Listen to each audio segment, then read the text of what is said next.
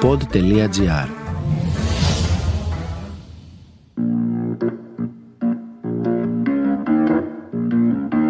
Θέλει η αρχαιότητα να κρυφτεί και η χαρά δεν την αφήνει. There it's all just a little bit of history repeating. Αρχαίο Storyteller με τον διδάκτορα κλασικής αρχαιολογίας Θόδωρο Παπακώστα. Σας χαιρέτησα, δεν σας χαιρέτησα. Χαίρετε, τι κάνετε; Καλά, ευχαριστώ.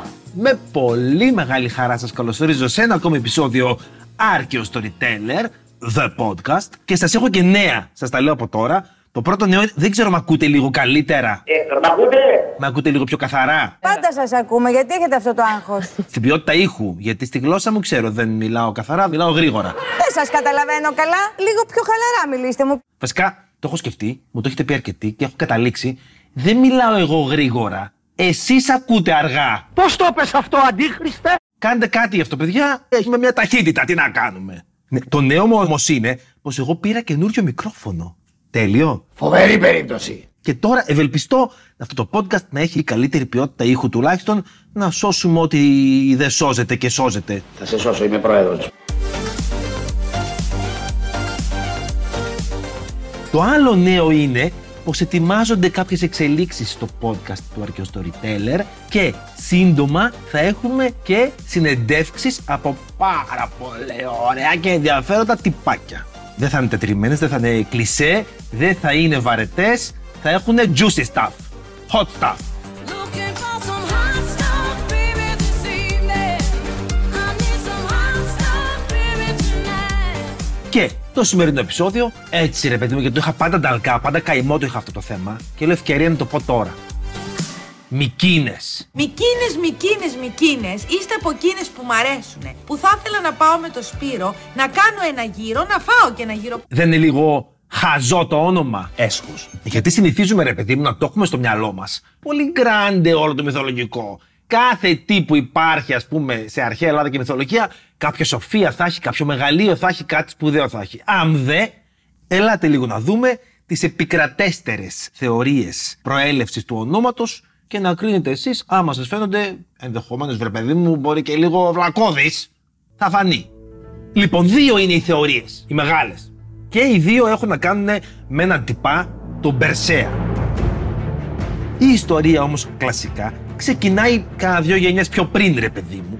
Ο Περσέας αυτός ο τρανός και σπουδαίος ήρωας της μυθολογίας μας γεννήθηκε όπως και πολλοί άλλοι με πρωτότυπο τρόπο. Η μητέρα του ήταν η Δανάη. Ο παππούς του ήταν ο Ακρίσιος, ο μπαμπάς της Δανάης. Και ήταν βασιλιάς στο Άργος. Είχε μια κόρη, μια κοράκλα, τη Δανάη, κορίτσι έμορφο, çok güzel, ωραίο κορίτσι. Δεν είχε όμως γιο διάδοχο. Και στέλνει λοιπόν να ζητήσει χρησμό από το μαντείο των Δελφών να του πούνε πώς θα αποκτήσει γιο διάδοχο. Και του έρχεται η απάντηση από το μαντίο ότι ο εγγονός σου θα σε σκοτώσει. Ξενέρωσε ο Ακρίσιος με το δίκιο του. Πρώτον, άλλος σε ρώτησε επιθεία μου, χρυσή μου, δηλαδή απάντα λίγο σε αυτό που σε ρωτάνε. Δεν σε ρώτησα τι θα κάνει ο εγγονός μου. Γιο σε ρώτησα πώς θα αποκτήσω. Τι μου σκάσει και άλλο πρόβλημα από πάνω. Και δεν έχω γιο για διάδοχο και έχω και θέμα με τον εγγονό, θα με σφάξει, ας πούμε. Δηλαδή, τα είχαμε χύμα, μας ήρθαν και τσουβαλάτα. Α, εγώ είμαι στρατιωτικός και τα λέω τσεκουράτα. Ε, Σου λέει, οκ, ένα-ένα πρόβλημα τη φορά, αφού θα με σκοτώσει ο εγγονός και έχω κόρη να μου κάνει εγγονό, ας λύσω αυτό, να ησυχάσω, βλέπουμε για το άλλο. Πώς θα κάνω λοιπόν τώρα την κόρη μου να μην αποκτήσει γιο; Πολύ απλά, δεν θα δει ποτέ άντρα. Έναν άντρα, παρακαλώ πολύ, αυτό θέλω, να μου κρατάει το χέρι στο πεντικιούρ. Την παίρνει λοιπόν τη Δανάη και την κλειδώνει κατά άλλους σε ένα χάλκινο δωμάτιο, σε ένα πύργο ψηλό, σε ένα υπόγειο, σε ένα λάκκο στο χώμα. ε, Ποικιλία. Είχε επιλογές να διαλέξει ο άνθρωπος. Έλα μου ντε όμως που την κοζάρει, την μπανίζει, τη Δανάη ο Δίας. Συναντιέστε, την κοιτάς. Μπανίζεις αυτό που φοράει και της λες. Φοβερά ρούχα. Τα φαντάζομαι κουβαριασμένα πλάι στο κρεβάτι μου. Αυτό το πατριαρχικό σκουλίκι που την έπεφτε σε όλες. Τώρα καταλαβαίνω γιατί δεν σου κάθεται καμία. Και μεταμορφώνεται σε χρυσή βροχή και μπαίνει από το παράθυρο και συνευρίσκεται με τη Δανάη, η οποία μένει έγκυος, στον Περσέα. Όταν το πήρε πρέφα ο Ακρίσιος ότι η κοράκλα είναι έγκυος, αν μη τι άλλο την πίστεψε, γιατί την είχε κλειδωμένη. Πίστεψε δηλαδή ότι το παιδί που κουβαλούσε η Δανάη ήταν παιδί Θεού, του Δία. Εσύ σε λίγο θα ψάχνεις για babysitter. Για μένα. Για το παιδί σου. Ποιο παιδί μου; Δεν έχει γίνει ακόμα. Αυτή την εποχή παρασκευάζεται. Παρασκευάζεται. Πού; Στην Ταϊβάν και σε 7 μήνες θα μας το στείλουν. Είναι φορτωτική. Και σου λέει, «Ξέρεις, έτσι πώ τα έχω κάνει και εδώ που βρίσκομαι τώρα, γιο δεν έχω, εγγονό θα με σκοτώσει. Μην τα βάζω και με τους Θεούς, ρε παιδί μου, να σκοτώσω το γιο του Θεού. Άστο καλύτερα, θα κάνω κάτι λίγο πιο ντεμή. Πάλι έγκλημα, αλλά λίγο πιο ντεμή. Θα την πάρω να τη βάλω σε ένα κυβότιο ξύλινο, και αυτή και το παιδί, να τα αφήσω στο Αιγαίο και ας κάνουν ζάφτη ό,τι θέλουν, ας πούμε, οι Θεοί μαζί τους.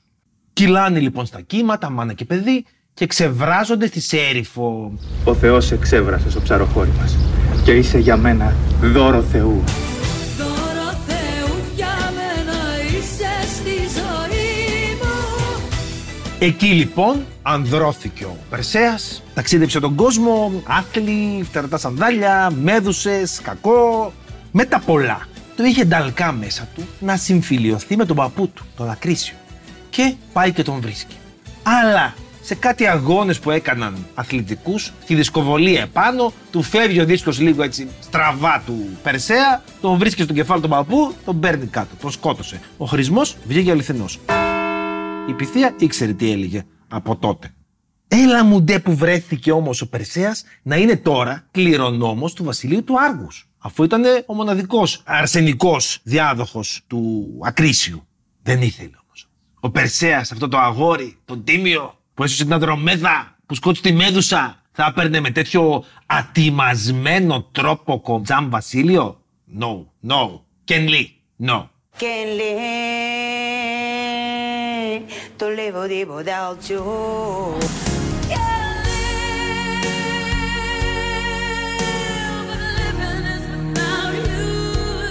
Είχε λοιπόν ένα ξάδελφο, τη γειτονική Τύρινθα. Ένα άλλο βασίλειο, λίγο πιο δίπλα εκεί πέρα. Τα είχαν λίγο κοντά στα χωράφια τους αυτοί. Και αποφασίζουν να κάνουν ανταλλαγή. Δώσ' μου εσύ την Τύρινθα, πάρε εσύ το Άργος. Να μην το βλέπω και θυμάμαι, ρε παιδί μου, τα κακά, σου λέει, αλλά Βασίλειο κράτησε παρά τα αυτά. Απλά και εύκολα όλα στη μυθολογία, ε, λύνονται όλα τα κατούκα. Περιφερόταν λοιπόν, βγήκε να δει τα χωράφια του ο άνθρωπος, ο Περσέας. Ρε παιδί μου, να δει τι καινούριο Βασίλειο μου έλαχε. Μήπως μου έσκασε το ζόγκ πίσω από την κουρτίνα; Δεν ξέρω τι πήρα. Ωραία. Η RAX Petrax ΑΕ, εταιρεία κασετών βίντεο και ήχου, προσφέρει στο Θόδωρο τρεις βιντεοκασέτες τριών ωρών η κάθε μία. Περιφερόταν λοιπόν, έβλεπε τα χωράφια του εκεί πέρα και κάποια στιγμή ήταν στην περιοχή που αργότερα θα χτίζονταν οι Μικίνες από τον Περσέα. Και τώρα φτάνουμε στο σημείο της ετυμολογίας.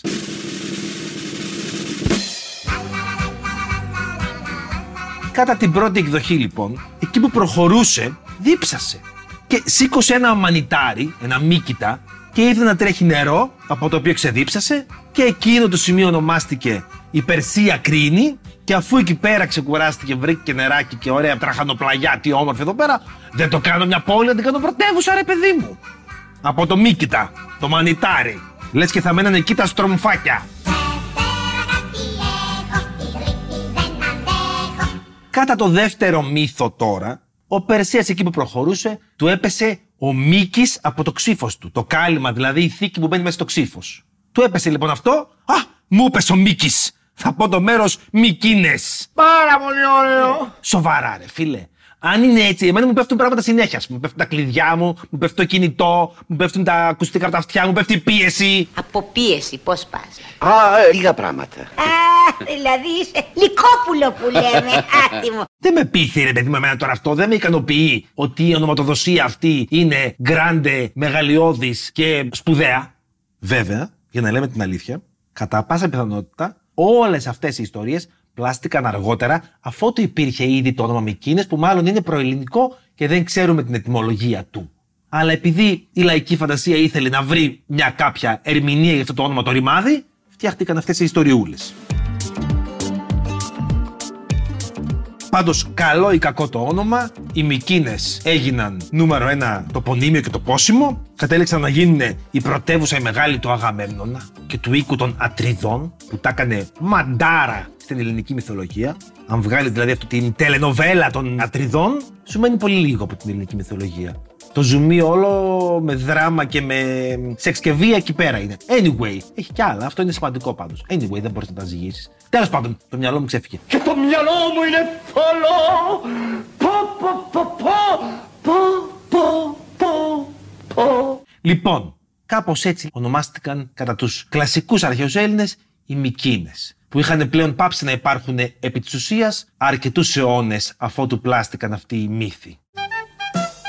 Υπενθυμίζω, οι Μικίνες μάλλον ονομάστηκαν Μικίνες γιατί κάποιου του έπεσε ο Μίκης, ήταν δηλαδή ξέρεις, ατσούμπαλος τα χέρια του ζυμάρι, ή γιατί ο Περσέας βρήκε ένα μανιτάρι και δεν βρήκε το στρομφοχωριό, αλλά βρήκε τις Μικίνες. Μεγάλη διαφορά. ας πούμε. Εντάξει, αν τα φτιάχνε ο Αγαμέμνονας με τη στρομφίτα, θα είχε κυλήσει λίγο διαφορετικά η ελληνική μυθολογία.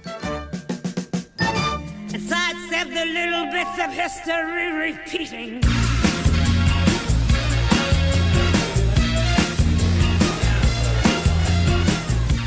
Ακούσατε το podcast «Αρκαίο Storyteller» με τον διδάκτορα κλασικής αρχαιολογίας Θόδωρο Παπακώστα. Μια παραγωγή του pod.gr. Αναζητήστε τα podcast που σας ενδιαφέρουν στο pod.gr, Spotify, Apple Podcast, Google Podcast και σε όποια άλλη εφαρμογή ακούτε podcast από το κινητό σας.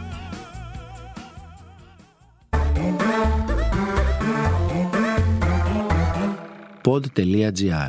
Το καλό να ακούγεται.